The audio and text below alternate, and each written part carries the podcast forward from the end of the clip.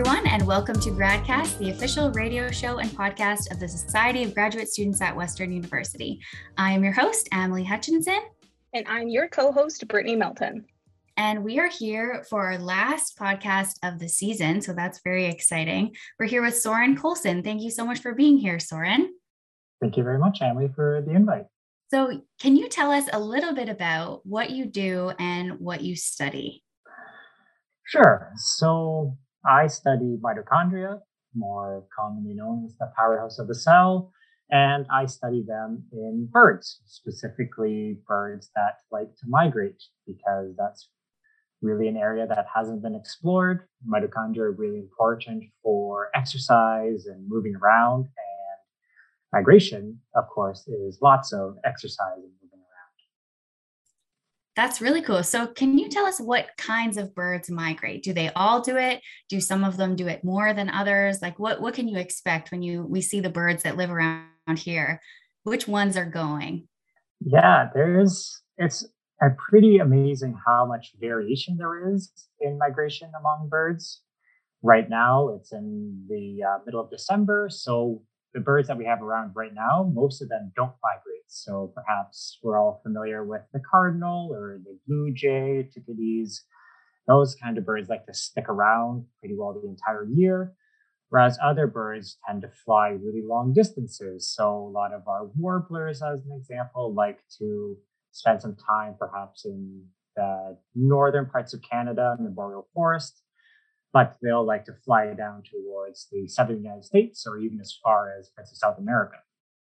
And then you have some that fly only a very short distance and some that fly really extreme distances. So some of the really exciting uh, champions of migration are what's called bar-tailed godwits, and they're pretty astounding in that they can fly from Alaska to New Zealand. So they're essentially crossing the Pacific Ocean through flight, which is just kind of an ultra marathon of ultra marathons. Soren, can you expand um, for the birds that are traveling all different distances? Are you testing on all of the different distances, or are you focusing on one distance, short or long? Yeah, that's yeah, that's a pretty big part of one of our studies is we're trying to compare birds of different migration distances, like you're mentioning. So although it's a little bit challenging in that really we can only get certain birds that pass through the southern Ontario region. So it becomes a little bit challenging for some of say the long distance migrants there just don't seem to be quite as many coming uh, through the Southern Ontario region compared to like the shorter distance migrants. But we do try to get birds from each of those different migration strategies. That's really cool. So you mentioned that it's kind of like an ultra marathon. So how do these birds get ready for that? Can they just up and go whenever they want? Do they can they only do it at a certain time of year? What how do they get ready for such a big marathon? Yeah, that's a pretty interesting area to study there too. And that they don't really seem to just pack up their bags and leave one day.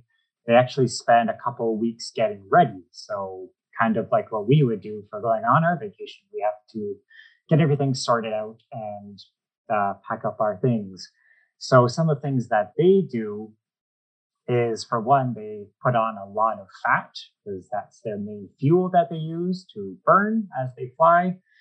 And it's also really amazing how much fat some of these birds can put on in a short amount of time, too. We have some birds that get up to half of their body weight is fat, which is almost funny to see because it's a little ball with feathers and it's kind of hilarious.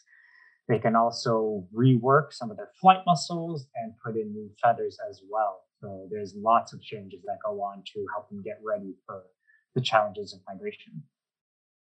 And does that weight that they put on before they leave, I don't know if you know this, but affect their like beginning of their flight? Yes. Weigh them down, slow them down. Yeah, that's yeah, it's a very interesting point there. Yeah, because um, you're right that at the beginning of the flight they're going to be very heavy, and as a result of that, they're going to be they're going to have to fly or with more exertion so that is a hypothesis that some people have, or some researchers have posited that flight gets a little bit easier as they go along, like just like how in an airplane, as they burn their fuel, the jet gets a little bit lighter. And as a result of that, some other things might change at the same time. And that's really important because these birds like to be very efficient with their energy. So they're kind of really, they're only have, they try to minimize how much energy that they're spending during flight at any given point in time. That's really cool. So to just jump off that a little bit, you say the birds put on a lot of fat because that's what fuels them. But when I picture humans, human athletes do not have a lot of fat. And so what are the differences there? Like how do these birds manage to do it with all this fat? Do they also increase their muscle? Is it kind of like a, a different location of where the fat gets put on in their bodies? Can you talk a little bit about that?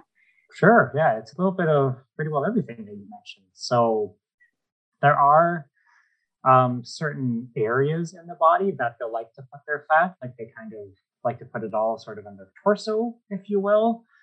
So, they, and it's thought that it's in a way so that it improves aerodynamics. So they don't put them all on their arms or on their wings, as an example. They put it so um, the airflow over them as they fly isn't disrupted as much and causing drag, etc. So there's a little bit of uh, specialized placement on their body for the fat. But in addition to that, there's also some changes to the muscle that allows them to burn more fat as well. And that's kind of uh, sort of where my area of study starts to intersect with the literature is, explain, is exploring how that happens. Because we know that um, these flight muscles, when the birds are migratory, they have more machinery in place to burn that fat and the muscles also get larger too. So there's again lots of interesting metabolic things going on in this uh, time frame. Can I ask what brought you to migratory birds as a research topic? Yeah, it's yeah. I mean, it's funny how before I came to Western, I didn't really know much at all about birds. Really, I just thought, oh yeah, I've seen some birds and out in the neighborhood, like the robins and cardinals, etc. So I didn't really know much about them. And then I was talking with uh, one of my joint supervisors, Dr. Guglielmo, in the biology department, and watched some of his talks at some conferences and read a little bit of his work. And it just blew me away how these birds are able to overcome this you know, monumental energetic challenge. And energy metabolism in wacky animals is really my uh, what I find really interesting in uh, the research that I do. That's awesome. So you mentioned that you look at mitochondria in the birds.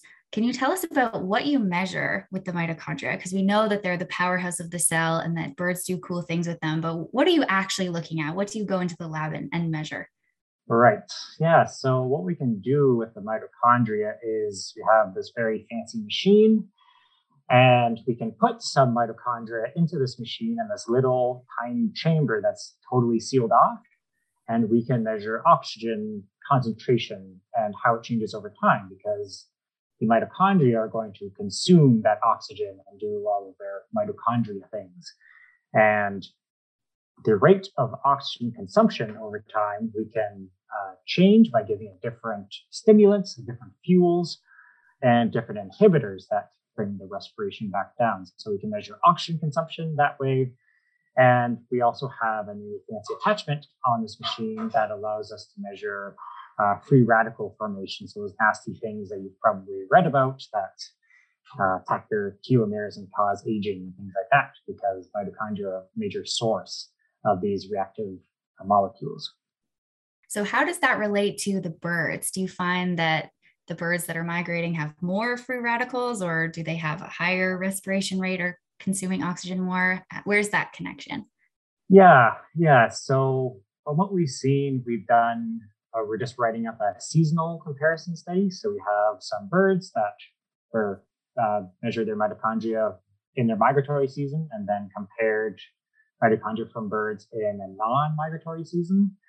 And we found that their oxygen consumption when they are making uh, useful fuel for the cell is higher during migration. So it supports uh, our hypothesis that the migratory mitochondria are better at burning fuel and producing usable energy for the cells. So we can think when these birds are exercising that perhaps these mitochondria, when they're migratory, are better equipped for burning fuel and providing useful energy.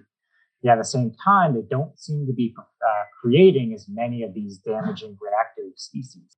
Can I ask? So, when you're studying a the mitochondria in birds that are in their migratory season, are you replicating that season, or can you just like any season is migratory season for a specific bird, and it doesn't matter if they're actually in that process or not, or do you have to replicate that?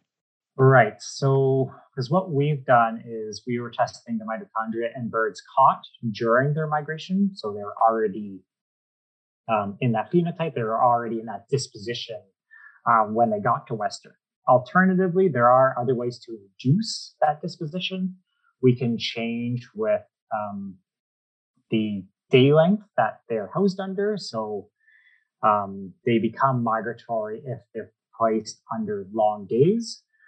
But that's really important because there's only two times of the year that these birds are migratory. The other two times in the year, they are not. Either they're overwintering, which is when they're just kind of relaxing on their tropical vacation and perhaps not as active, or they're in a breeding season, which is when things get a little hairy and they're uh, trying to raise young and establish breeding territory. And that's not quite an area that we've really delved into just yet. But uh, it's that's why we really try to focus on the migratory versus the non-migratory comparison. So if we see you out running around campus trying to catch birds, that's why. Very specific type of year, very small frame to do it. Exactly, exactly. Yes, there's a very narrow window of time to do this work. So that's really cool. So to talk a bit more about uh, your short day photo period and how you can kind of put them into a migratory phenotype. I have two questions. One of them is more related to what you do, one of them isn't. But can all birds be put into the migratory phenotype or is it only certain ones? And then the second one is are there any other processes that happen in animals that you can control like that? Or is it just migration? Like, what else is going on? What can you control in that way? That might be a harder one. Yeah, let's see. For your first question, um, I don't think it would work that for all birds, that if you were to put them on these long day photo periods or uh, the long day light cycles, that that would cause every single bird to become migratory because some birds just haven't really evolved that kind of strategy. Like we were talking about a little bit earlier, that uh, we have some species that stick around more or less the same area almost all year round. So they're used to the uh, the day length changing, and yet they don't become migratory. So I don't think you know, as my non-expert opinion is that if not all birds would become migratory on the uh, long day photo period. And I forget what was your second question? The second one was can you control any other physiological processes with like long days, short days, or anything else in the lab?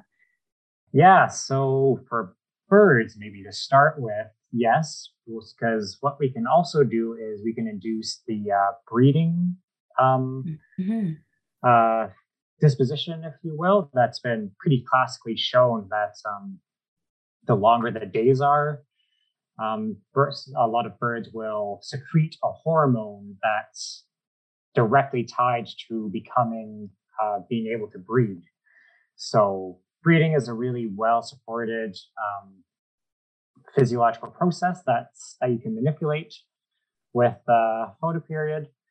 And as for other things, I mean, I've heard tell of some hibernating mammals that can also do something similar in the biology department. So if you make the days shorter and shorter, it's the uh, hibernating mammals read it as, oh, hey, winter is coming in close. So I need to start getting ready for winter and getting ready to hibernate.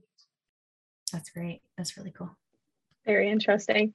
Uh, Soren, I have a question. So I'm not super familiar with what goes on in the biology department. So I'm wondering if you could speak to a bit of what your like an average day in the lab looks like for you right now.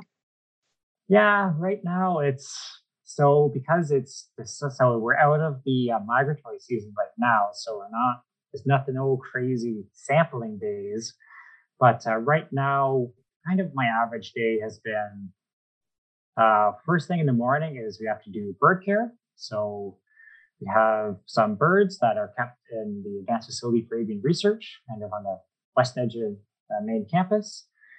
And every single day we have to go in and check on all the birds, make sure that they're doing okay, give them fresh allocation of some pre-made diet and some mealworms, which I think are gross, but they just love to get.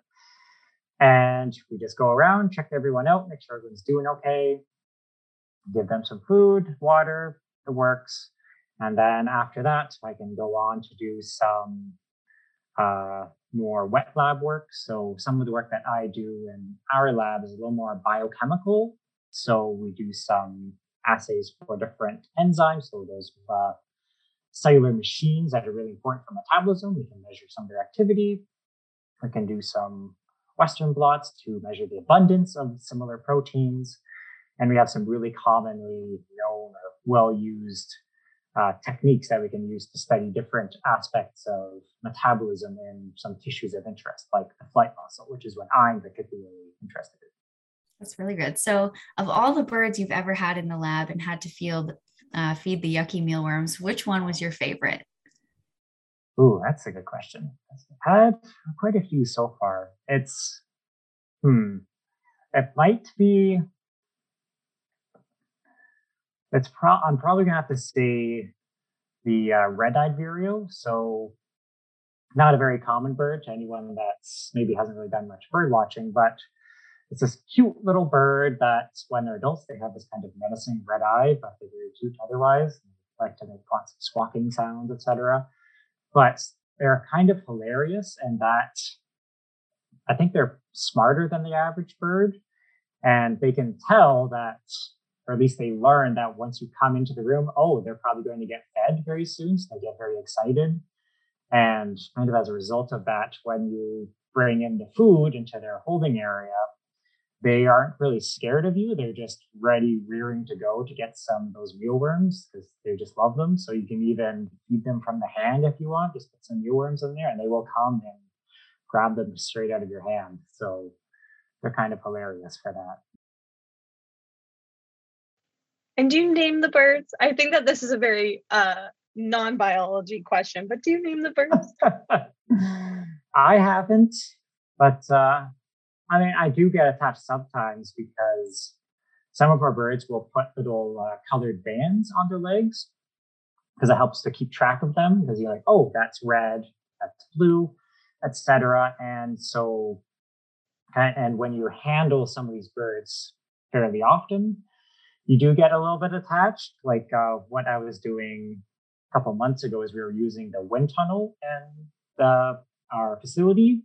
And I was doing some flights with some of our birds there. And I got to know we had some birds that were really lazy and did not want to fly, and some birds that were really good at flying. So from that point, like, oh, okay, yeah, that's the champion flyer there, and that's the potato over there. So that was a good time.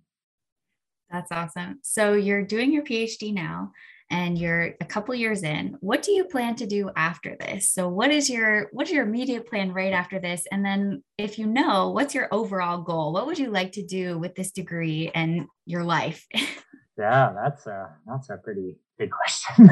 that's uh ideally plan A is to stick in academia. So the next step would be to find a postdoc position somewhere likely in a uh, institution outside of uh, probably the province, I think, outside of Ontario. There's one lab I've been looking at a little bit that's based in Auburn, Alabama. They do kind of similar work, but they also have this kind of mobile laboratory that they can go and work with birds anywhere, which I think is really super cool. And then after that, probably do a couple more postdocs. I'm I really like the birds, so I'd like to stick with them if possible. But I actually started working with uh, mammals to begin with, some wild mice. So I'd be okay with going back to mice or perhaps fish or something else.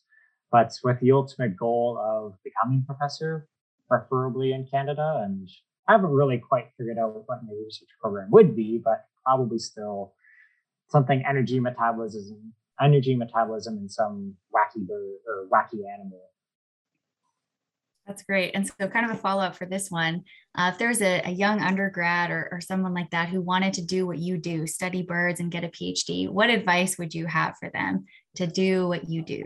Yeah, well, uh, if they're at Western, they are in one of the best places around because we have some of uh, a surprisingly large collection of world class ornithologists right on campus. And which is pretty unheard of, and that most other institutions typically have maybe one or two researchers that study birds, but here is kind of the best place to be. And the advanced facility for avian research that we have on campus is a world class facility that's almost the, the only one of its kind in North America. Uh, but because of um, this facility, we also have a quite multidisciplinary approach to studying birds. So we have some ecologists, some physiologists. We even have some more neuroscience people that are working on birds and how they do some of the amazing things they do. So just do a little bit of reading on what goes on on campus and just reach out to whoever you are most intrigued by. Could you speak to maybe, and I don't want to, I don't want to give you too big of a question, but some of the like larger ramifications of your of your research. What could what could happen if uh, with our findings with your findings not ours? Yeah that's that's a very good question. Always significance is always so important to be able to communicate for any study. So for my study so really we're looking at um, energy metabolism in a couple different contexts. So one of them being we're doing this big comparative study. So we mentioned before, we're comparing across a bunch of uh, birds of different migratory strategies. Well, to do that, we actually have to make a bunch of comparisons among a lots of different species of birds.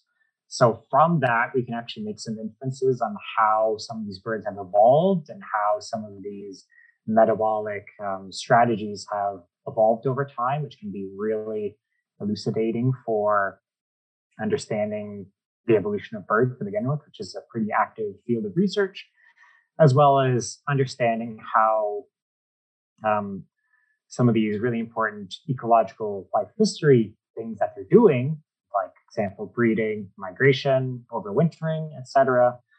By studying how these mitochondria function, we can have a much better insight as to how the physiology of these systems you know, intersects with the ecology of these birds. And kind of in a more broader picture, we can also just see how um, energy metabolism varies across different animals. This kind of work that I'm doing with mitochondria in birds, I think I've read one or two studies that's ever done similar measurements that I've done. So it's a pretty wide open niche that's never really been explored before. That's great. It's really cool to be at the forefront of your field too. That's great. Have you ever found anything really surprising, like a finding that you didn't expect to have that you're not really sure what causes it? Yeah, that's yes. So that's kind of what I'm working on now is so some of the preliminary results from that uh, inter-migratory distance comparison. We've done We've compared four species so far. We have, we've actually done a couple more species, but those are, I haven't quite gotten around to analyzing those data and interpreting them just yet. But the ones that we have done, we found when we compare a short distance migrant bird to a long distance migrant bird, the long distance bird had kind of less good mitochondria compared to short distance migrant, which was completely opposite of what we predicted we had thought, oh, if these birds are migrating really long distances, then that must mean they must have super mitochondria that can do everything super well because they're going all these crazy long distances. But it almost seems to be the opposite of that. So that was really surprising. So we'll see if that trend holds up as we add in more species. But so far, that's kind of been the biggest surprise. Very interesting. And if you make any large findings, do you plan to name them after yourself? Or... uh, well, maybe I don't know. I've I don't know if I have too much self awareness for um, naming something like the Colson paradigm. I don't know. I'll probably just give it some lame scientific name, I think. Some series of numbers. yeah, basically, exactly.